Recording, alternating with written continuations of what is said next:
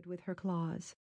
The boy had been left at the store while his sister went to the doctor's office, and in her absence, a dog had chased his kitten up the pole. The little creature had never been so high before, and she was too frightened to move. Her master was sunk in despair. He was a little country boy, and this village was to him a very strange and perplexing place, where people wore fine clothes and had hard hearts. He always felt shy and awkward here, and wanted to hide behind things for fear someone might laugh at him. Just now, he was too unhappy to care who laughed. At last, he seemed to see a ray of hope.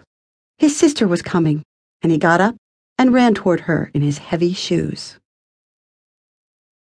His sister was a tall, strong girl, and she walked rapidly and resolutely, as if she knew exactly where she was going and what she was going to do next.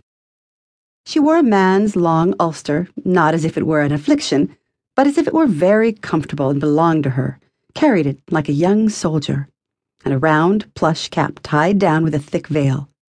She had a serious, thoughtful face, and her clear, deep blue eyes were fixed intently on the distance without seeming to see anything, as if she were in trouble.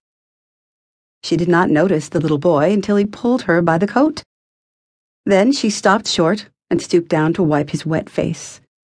Why, Emile, I told you to stay in the store and not to come out. What is the matter with you? My kitten, sister, my kitten. A man put her out, and a dog chased her up there. His forefinger, projecting from the sleeve of his coat, pointed up to the wretched little creature on the pole. Oh, Emile, didn't I tell you she'd get us into trouble of some kind if you brought her? What made you tease me so? But there, I ought to have known better myself. She went to the foot of the pole and held out her arms, crying, Kitty, Kitty, Kitty. But the kitten only mewed and faintly waved its tail. Alexandra turned away decidedly. No, she won't come down.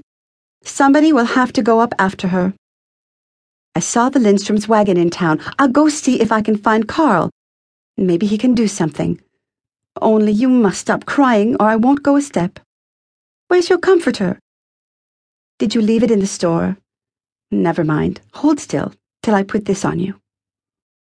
She unwound the brown veil from her head and tied it about his throat. A shabby little traveling man who was just then coming out of the store on his way to the saloon stopped and gazed stupidly at the shining mass of hair she bared when she took off her veil. Two thick braids pinned under her head in the German way, with a fringe of reddish yellow curls blowing out from under her cap.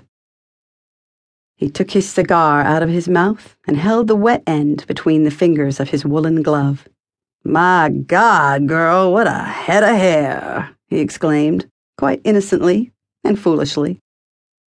She stabbed him with a glance of Amazonian fierceness and drew in her lower lip, most unnecessary severity.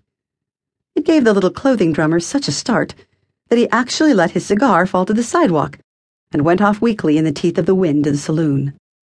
His hand was still unsteady when he took his glass from the bartender.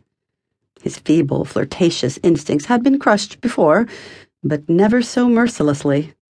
He felt cheap and ill used, as if someone had taken advantage of him.